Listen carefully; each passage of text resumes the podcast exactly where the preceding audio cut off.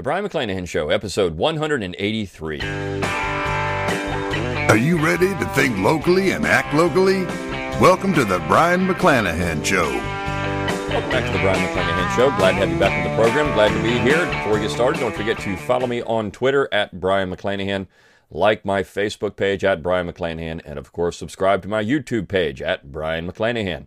You can find all those social media buttons at the top of my webpage, and that webpage is Brion McClanahan, B R I O N, McClanahan.com. Go there, give me an email address, and I'll give you a free ebook, Forgotten Founders, and a free audiobook read by yours truly.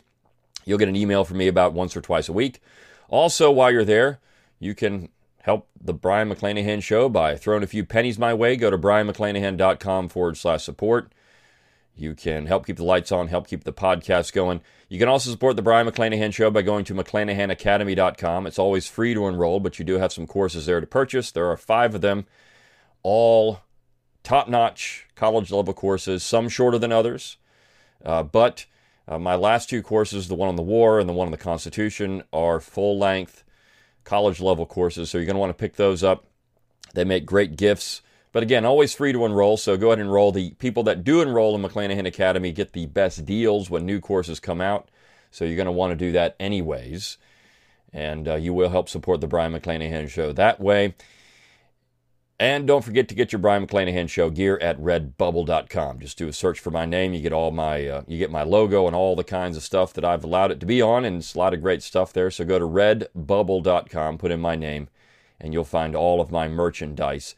And also, last but not least, please review this podcast on Google Play, Apple Podcasts, uh, wherever you listen to this podcast, please review it and rate it because the more reviews and ratings, the better it does and the more people hear it. So I'm going to want you, or please do that, and then share it around on social media and help spread the word. That's the way the podcast will grow and we'll get a bigger audience and more people will be thinking locally, acting locally. And that's what we want to do. All right. Well, this is, uh, I had to do this podcast and I wish I had done it yesterday, but uh, I was pressed for time on some other things because, as we know, news moves fast uh, currently. And so um, it seems like something that comes out in the news is gone within two days. So, of course, the topic today is going to be the 14th Amendment, which was a huge discussion on social media uh, the last couple of days. And I want to ad- address this in, in four parts. And of course, if you don't know what I'm talking about, if you haven't been paying attention to social media, a couple of days ago on Tuesday, Tuesday morning, in fact, after I published the last podcast, the the uh, left wing uh, news reporting group Axios did an interview with Donald Trump, and they uh, released a clip of that where Donald Trump is on camera saying that he's going to use an executive order to end birthright citizenship in the United States. And of course, the progressives went absolutely ballistic. Not just the progressives, but some of the uh, all kinds of groups. I mean, the quote unquote conservatives went ballistic. A lot of people were very upset about this because how dare Donald Trump say anything that's like that when the Constitution, they said, clearly points to the fact that he can't do this that birthright citizenship is codified in the Constitution. The Supreme Court has ruled on this. It's set in stone. How dare Trump go out and do this? So I'm going to address this issue from four different points because I think there are four things going on here. And it's really amazing. The, the, the vitriol, the reaction was absolutely amazing to watch. First of all, the progressives that have never been strict constructionists all of a sudden became strict construct. Actually, they weren't strict constructionists. What they were were textualists. And it's important, and I and I and I designate those. You have originalism, and I have differentiate those things. You have originalism, and then you have textualism. They're two different things. Textualism allows you to interpret the text the way you see fit, based on your interpretation of the language itself. So textualism is not originalism, and it should not be confused with that. Originalism goes back and you look at what the people that wrote the amendment, how the ratifiers viewed the amendment, um, or the Constitution itself. That's originalism, not textualism. And so we have to be clear on these two things. They're two different things. And without understanding that, it's very easy to fall into the textualism trap. Well, I'm a textualist. I'm going to read what the Constitution says, what it says. Well, that's true. Uh, but it says what it says because the people that ratified it and wrote it defined what it said. So that's you have to get into that. It can't just be this is what the words say because the words today could have a completely different meaning than they did 150 years ago. And so it's important to understand that. But the progressives became textualists, at least more open textualists, because I think they've always been textualists in a way. Uh, they just think that, you know, necessary and proper, for example, means you can do anything you want to do. Or commerce means any type of economic activity anywhere, anytime, any place in the United States, that they can regulate that and do whatever they want with it. Um, so they are they are constitutionalists in that they're textualists, and that's that's the important designation to make, and also differentiation between originalists and textualists. Textualists open the door to a elastic or loose interpretation of the Constitution. It always works out that way. So um, you have to understand that, and of course, one of the uh, one of the classes that I have at McClanahan Academy is my newest. It's American Constitutions, and I get into some of this stuff. And I'm actually going to refer back to that a few times in this presentation. If you have not picked up that class yet, you need to pick up that class. It's 40 lectures, and uh, it's I I go through, I actually go through the 14th Amendment, not in the way I'm going to do it today, but I do discuss the 14th Amendment, and I discuss interpretation of the 14th Amendment, and I discuss one part of the interpretation of the 14th Amendment that's so important, that's incorporation. I do a lot with that. But today I'm going to talk about the 14th Amendment when it comes to immigration. And I actually, in that course, bring up Wong Kim Ark, which is the case that everyone cites when they say, well, you know, gee, the Supreme Court's already ruled on this. It's, it's ruled. Now, I, I wonder if these same progressives would have said uh, in 1896, or if they would have said in 1940, Supreme Court's already ruled. It had Plessy v. Ferguson. It's already ruled. You see, it's convenient when the decision is is made that they like that the Supreme, Supreme Court's already ruled. Supreme Court's already ruled. You can't you can't change that. But if they don't like the decision, then the Supreme Court hasn't ruled yet. In fact, one of the statements was made was we've never defined part of the 14th Amendment. The Supreme Court has defined part of the 14th Amendment. So did the individuals who wrote it. They defined it, and there was a lot of discussion about it and what they said it meant. So it's important to understand the 14th Amendment. But before we get into that, I want to talk about Donald Trump for a second. Now, there's been an interview with David Chappelle and Jon Stewart, two lefty comedians, or Dave Chappelle, and they were talking about Trump. And Jon Stewart essentially has said, and this is amazing because I was, and I just saw this when I was going to do this, and uh, this is just now circulating, and, and it's something that I think um, is important to note. But he came out and said um, that Donald Trump has transformed the White House. I tend to agree in a way. And I think that the amazing thing about Trump, and this is the first point with four parts I want to make. The amazing thing about Trump is within one day, he changed the entire focus of discussion in America from pipe bombs and mass murderers to the 14th Amendment, to immigration by making one statement on one silly interview. No one's talking about pipe bombs and mass murderers anymore. Everyone started talking about the 14th Amendment, and now the attention's turned to immigration and the border, and everyone's focused back on the election. No one's talking about these things that happened over the weekend, which, of course, I addressed one of them uh, on Tuesday of this week in the last episode of the Brion McClanahan Show. And in fact, that episode works well with what I'm going to talk about here in, in a few minutes. So, no one is talking about the things that everyone was had a laser beam focus on for about two days. And it seems like two minutes because it's gone. It's really gone out of the news cycle. Um, Trump is the most transformative American political figure of the early 21st century. And I firmly believe that 100 years from now, he will be the most studied figure in the early 21st century. Not Barack Obama. The only reason Barack Obama, anyone's going to focus on Obama, um, well, there would be two reasons. One, because of his race. The other is, I think, in some ways, uh, Obama did help define the language of the early 21st century and the reaction to that, which produced Trump. But Trump has been able to use the media in ways that nobody else ever has. I mean, you might make a case that uh, when you look at the first use of the media by the presidency, William McKinley was the first one that really used the press corps, and then you've had other presidents who have been able to uh, use the media uh, to their advantage. But Trump does it in a way he uses them to the uses the media to his advantage in a combative way, and he exposes all of their biases, which is amazing. No one else has been able to do that like Donald Trump. And no one else has been able to change the direction of the discourse in America on a dime like Donald Trump has. I mean, it's, it's absolutely amazing.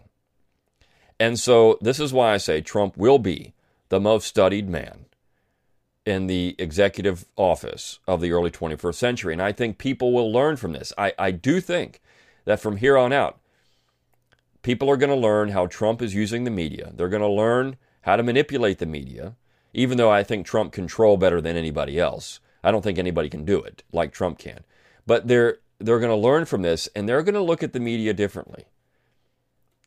Uh, there's the this, the idea that the media can somehow be friendly, and that we have to, particularly people on the right or libertarians, that you have to somehow be kind to the media because they can destroy you? Absolutely not anymore. There's too many other avenues out there. And Trump uses Twitter in a way that is amazing. I mean, it, it's absolutely amazing. So Trump is transformative. He has transformed the executive office and in a way that um, I don't think anybody saw coming.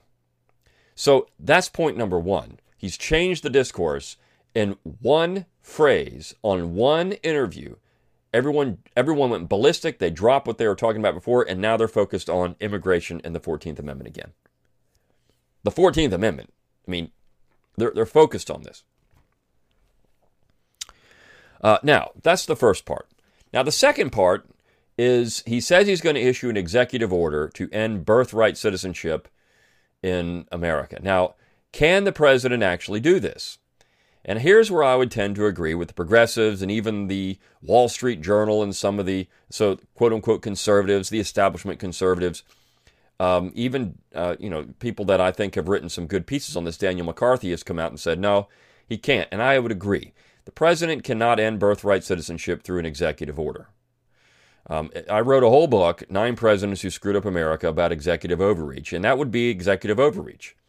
So I think that uh, Trump saying he could do it. Now, of course, he's got legal counsel and they're telling him he can, but that, that's irrelevant.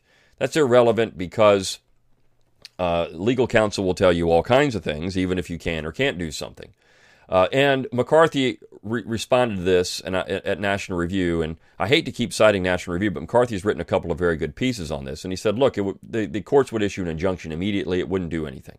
The Congress has to do something here. And so Lindsey Graham coming out and saying, I'm going to introduce legislation to do this is important.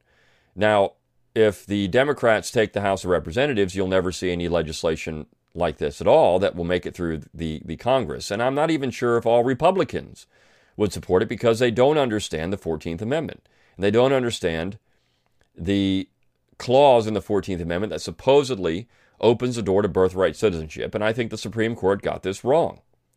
In fact, there were two judges on the Supreme Court at the time, two dissenters, even in that case of Wong Kim Ark, where uh, they point out they got it wrong in a way. And, and I'll get into that. Okay. So uh, Trump cannot issue an executive order to do this.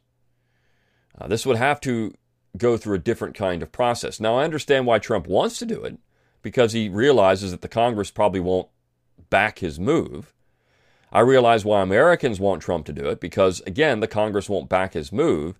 But we don't want a situation where we can rule with a phone and a pen, as Barack Obama said. This is not something we want to do. We don't want that kind of executive government. I know Americans think they want it, But they don't want it when their guy's not in office. We saw that very clearly when Barack Obama was in office, and people were throwing a fit all the time about what Barack Obama was doing. So we don't want to be them. We want something else, and that's why in, in my Nine Presidents book, I brought up we should have some amendments to the Constitution which would limit executive power, which would limit the president's ability to do this. We don't need an elected king. The founding generation was not interested in that, and ruling by executive order is having an elected king. This move would be completely unconstitutional. So I, I address executive orders in that book.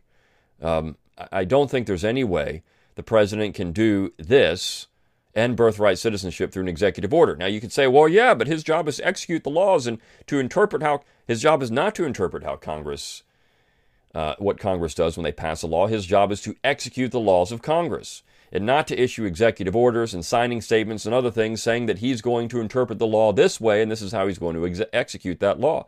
No, the Congress is there to do that. Now, Congress has punted its responsibility over and over and over again since the 19th century, but still, it's their job to craft legislation, write legislation, and then the president's there to execute that legislation. Now, if the law is unconstitutional, that's another story. Um, so, and the president can refuse to enforce unconstitutional legislation. I think that's that's something that's an, an, available option. But I mean, if the president wants to go that track, well, this is unconstitutional. Well, then you'd have to defend it in some way. Uh, so there's there's a whole legal question here. I don't think the president can do this through executive order. Plus, he's not I mean, the funny thing about it, you had the Wall Street Journal come out and say, executive order unconstitutional. President's executive order is unconstitutional. What executive order? He hasn't even issued one yet.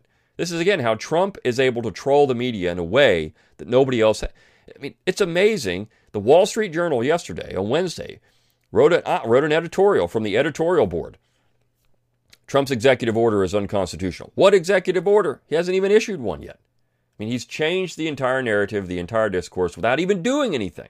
Again, this is why Trump is transformative. Everyone reacts.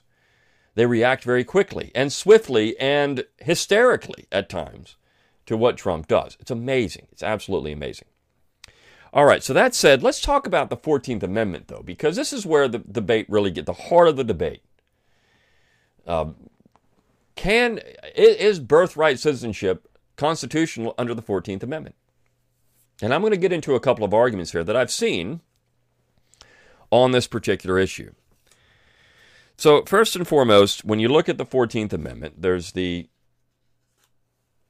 there's the citizenship clause and of course, I'm not going to I mean the citizenship clause says that all persons born in the United States and subject to the jurisdiction thereof are citizens of the United States. And I'm paraphrasing, but that phrase, subject to the jurisdiction thereof, is very important. So all persons born or naturalized in the United States and subject to the jurisdiction thereof are citizens of the United States. And when this first happened, I put out a tweet and I said, well, look, everyone misses that. And within about, I don't know, an hour or two, that became part of the narrative. Well, the subject to the jurisdiction. Now, this was also a case back in 2015 because Trump had made this an issue back in 2015, 2000. I mean, when he was when he was running for president. Uh, this, is be, this has been an issue several times, but that, that, that qualifying subject to the jurisdiction thereof is very important. And Laura Ingraham on Twitter said, no, no Supreme Court decision has ever defined that. Well, it has. In fact, it was defined in 1873. Now, not just that, the people who wrote it defined it. Now, one person responded that my logic is tortured because I use the text of the actual amendment to say that that's the qualifying phrase, and um, so somehow, because I was citing the actual language of the amendment, that's tortured logic when saying that you have to be subject to the jurisdiction of the United States to be considered a citizen of the United States. If you're born here and you're not subject to the jurisdiction of the United States, then you're still not a citizen of the United States. So, how is someone subject to the jurisdiction of the United States becomes the key question is someone who is a tourist of the United States. They come through the United States, they're here for a week, and somehow, they, and they have a child. Is that child now a citizen of the United States? they they've traveled here from England. We'll just use a European country. They traveled here from England. They're and uh, all of a sudden they have and they don't think they're going to have the child, but they traveled here and there's a there's a, an accident or there's some type of you know problem complication and they have the child here. No, never intending to be a citizen of the United States. They're an English citizen. They don't they don't want to be here, but yet is that child now a citizen of the United States? Well, clearly no they're still subject to British law. Now, you could say, well, but they're subject to the United States because they're on U.S. soil, and if they break the law in the United States, they're subject to the United States. Well, this gets into the issue of uh, what laws are constitutional in the United States when it comes to criminal law from the United States general government. And I went into this on Tuesday, and I'll and I'll and I'll so there are actually only four areas in the Constitution that allow the general government to pass criminal law. And they are, again, as I listed on Tuesday treason, counterfeiting, piracies and felonies committed on the high seas, and offenses against the laws of nations. Thomas Jefferson clearly said in the Virginia and Kentucky resolutions is the only four things Congress can punish. Four things. And those four things can happen if you're a foreign national. You can commit treason if you're, well, sort of, levying war against the United States. If you're a citizen of the United States, it's, I mean, that, that would be more treason. So that's more dealing with a citizen. But counterfeiting, you can be a foreign national and do that. You can be a pirate if you're a foreign national. And of course, offenses against the law of nations. So you can be a foreign national and do that. So those are the only four things Congress can punish. Yet we've got over, we've got hundreds of thousands of federal statutes that set criminal law that are unconstitutional, right? This is where when you say, well, if you come in the United States and you break the law, you're certainly going to be subject to the jurisdiction of the United States. No, you're subject to the jurisdiction of the state in which you broke the law because you see, laws, the entire court system, the entire legal system was designed, the internal police, that means if you come in and you have a speeding ticket, you didn't break a federal law. You didn't break a federal law at all. You broke a state law. That's not jurisdiction of the United States, it's jurisdiction of the state in which you're in. So that would not be a federal crime, it'd be a state crime. If you murder someone, that's still a state crime. It's not a federal crime. So this is important because that subject to the jurisdiction is qualified by the fact that we don't understand real federalism. This is what the uh, Wall Street Journal is saying. Well, I mean, subject to jurisdiction. You're jurisdiction. The United States, and and even somebody said, well, even breaking uh, the the even breaking the law by coming here illegally, you're you're saying you're subject to the jurisdiction of the United States. Again, we can get into this idea of who can control that, whether it's the general government or the state governments. I've already done a podcast on that, an episode on that. So I don't want to I don't want to rehash that. But subject to the jurisdiction is important. Um, and the men who, the, the author of this particular cause, Jacob, Jacob Howard of, of Michigan, clearly said this did not apply to foreigners, aliens who are subject to a foreign power. Now, you could say you could very narrowly interpret that and say, well, he was talking about ambassadors and consuls. And that's true, he was talking about that. But the, the way that he said it also would imply that he was talking about other foreigners, people who had not renounced their allegiance to another power. And when you look at this caravan, for example, coming in the United States and they're carrying the flag of Guatemala and they're carrying the flag of Honduras, or they're coming in the United States and they're carrying the flag of whatever nationality they're from, whatever country they're from, they're not renouncing their nationality. They're not here to assimilate. They're here to be here to get whatever goods and services they can, and many times to have a job or whatever the case may be. If they come in legally, well, no one blinks an eye at that. Okay, you came in legally, you got a green card, you got you got a work visa, you got whatever it is. You're here legally, you have a child. All right. You want to be here. You're trying to become a citizen. Okay. Well, that's a different story than someone who just marches here and says, "We're just going to be here, uh, and we're going to have children here." And the whole the whole point is, of course, the the quote unquote anchor baby. So, um, wh- how does this work? Are those is are these people subject to the jurisdiction of the United States if they don't intend to become citizens of the United States and just want to reside here? Or if they haven't followed the proper procedures for coming into the United States? Are they subject to the jurisdiction thereof? Um, and when they don't renounce their allegiance, I mean, the, the authors of that of that clause were clear. They didn't renounce their allegiance. They're still foreign nationals and still should be treated as such. And if they're foreign nationals, do even if they're on a green card, you can make a case that they children are still not citizens of the United States that have to go through a naturalization process if they wanted to be U.S. citizens.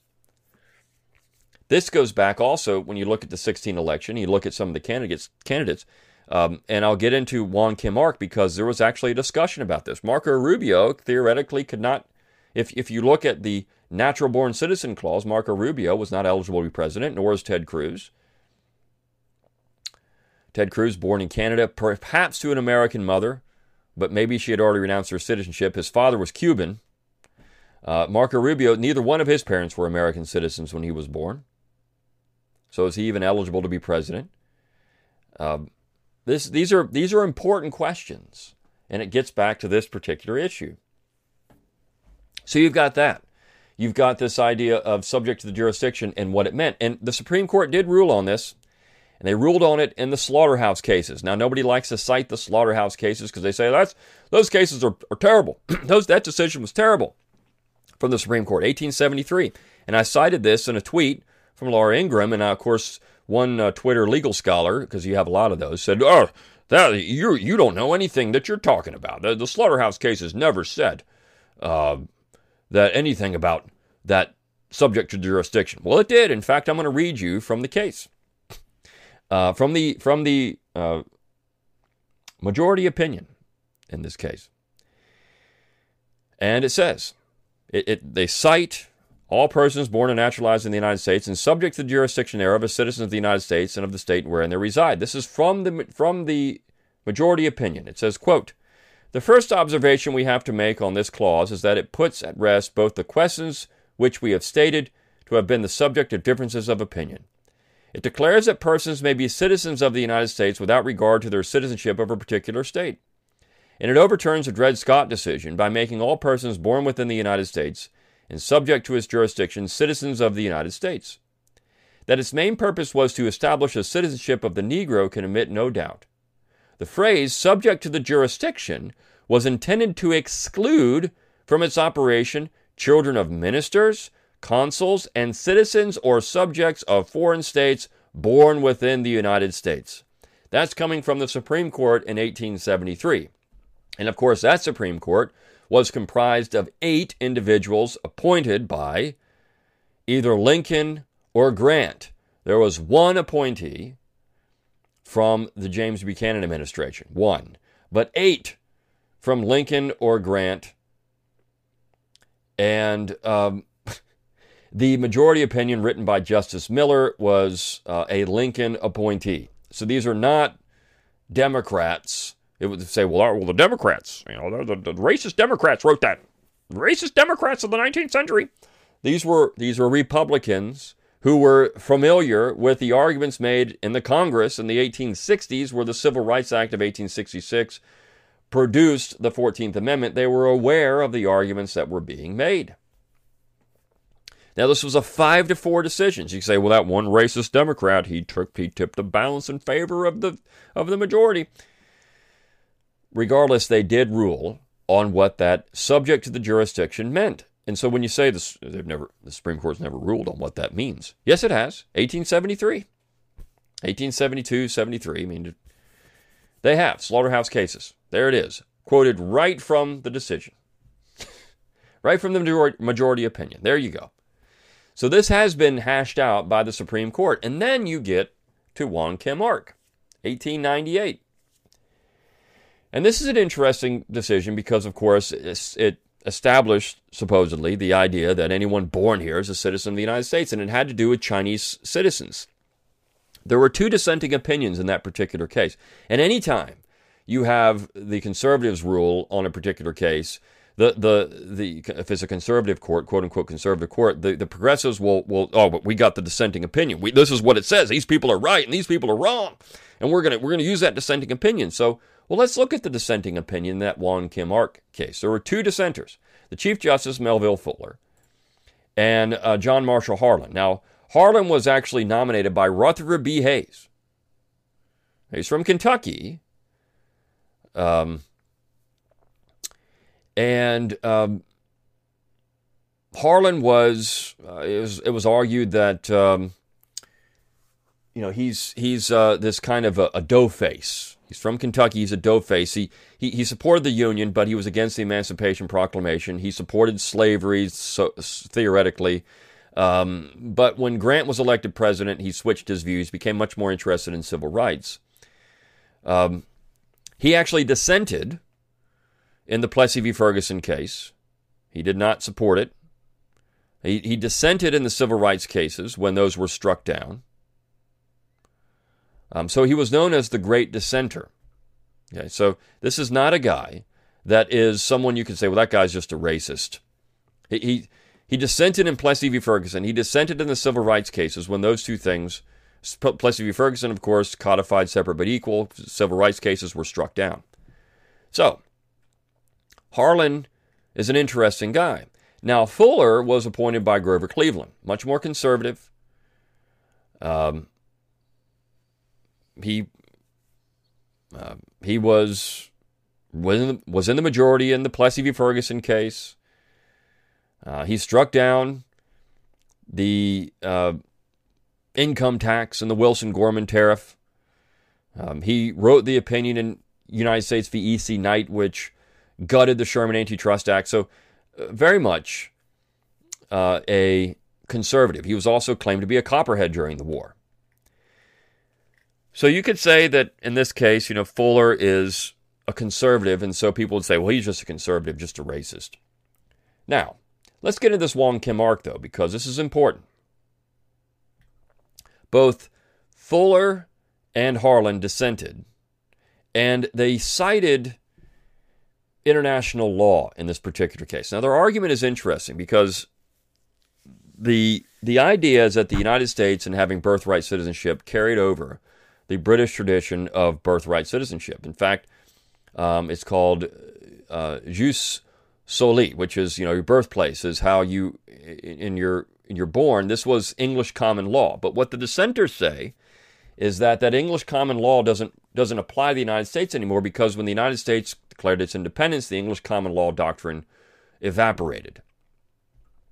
Now, this is true and not true. I think that you could say the ancient constitutions, the ancient rights of Englishmen, these are things that the, that the founding generation were insistent on hanging on to. But when you have a written constitution, you are breaking from the common law tradition because you now have a written constitution. These are two different things. And as I as I've explained, it's two different games on two different fields. Um, common law and written constitutions are different. And so I think they're correct in this and they argue that you get your citizenship from your father's citizenship. Okay, this is very important. So your citizenship comes from your father, not from where you're you're you're birthed. And if that's the case, then Ted Cruz is not a citizen of the United States. Um, and so the dissenters pointed to the Civil Rights Act. They pointed to the language of that. They understood that they said this this Civil Rights Act and the amendment um, were important because they said that if you weren't subject to a foreign power, to any foreign power, you were a citizen if you're born here. But in this case, the Chinese, because they cannot renounce their citizenship to China, they're still subject to a foreign power. And if you don't decide to renounce your citizenship of where you're from, you're still subject to a foreign power. So it's not tortured logic, it's it's using the perfectly using the logic of birthright citizenship versus um, the fact you get your citizenship from your father. This is the way it had always been done. International law recognized that. And the argument against that, of course, is well, the United States as a sovereign can do what it wants. It can it can break international law. It can side with it. it creates its, its sovereign, so it can create its own law. Um, but I think the dissent here is interesting because, uh, you know, Harlan and Fuller were pointing something out that hey, uh, you know, the law has always been you get your citizenship from your father, not just from where you're born. And the United States was breaking tradition because these people are all British subjects, and they're saying we're not anymore. We're not that. We're something else. We're a whole new country. Um, so I think that subject to the jurisdiction is still open to debate. The Supreme Court has said what it meant. The the people that wrote it said what it meant. The dissent in Wong Kim Ark said what it meant. And you have, of course, have Brennan in 19, the 1950s saying in a, in a footnote essentially saying birthright citizenship, and everyone cites that. Uh, but uh, I think that the fact is that subject to the jurisdiction thereof is clearly intended to mean that if you are still a foreign national in any way, then your children are not citizens of the United States. So this is an important it's an important difference. It's an, it's important to understand that when you look at this particular issue. And last but not least, and I'm, I'm going long on this episode, so I'm going to wrap this up pretty quickly. And I and I discussed this in more detail in my American Constitutions classes. The whole idea of is the 14th Amendment even legally ratified? And I would argue no, it wasn't. And of course, this was a people made a lot of uh, hay out of this back in the 1950s. But Forrest McDonald wrote a wonderful article on it, a, a historical perspective on it, where it wasn't tainted by politics. And uh, that's been republished at the Abbeville Institute.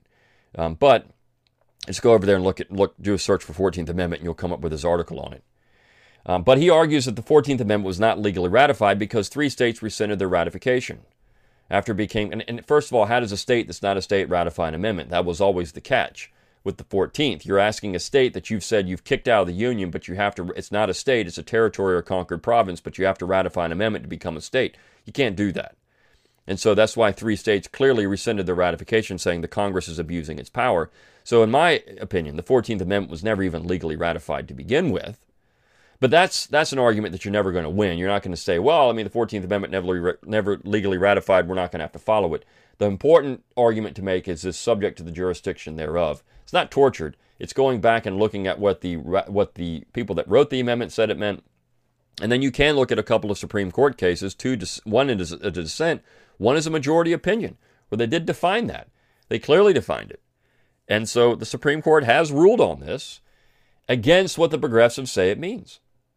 So it still is open for interpretation, and I think um, that that's the key to understanding the 14th and understanding this idea of birthright citizenship. There's no birthright citizenship in the Constitution, and I think that it clearly is. Is if you go back and look at original intent and you look at, say, the slaughterhouse cases, it's not there.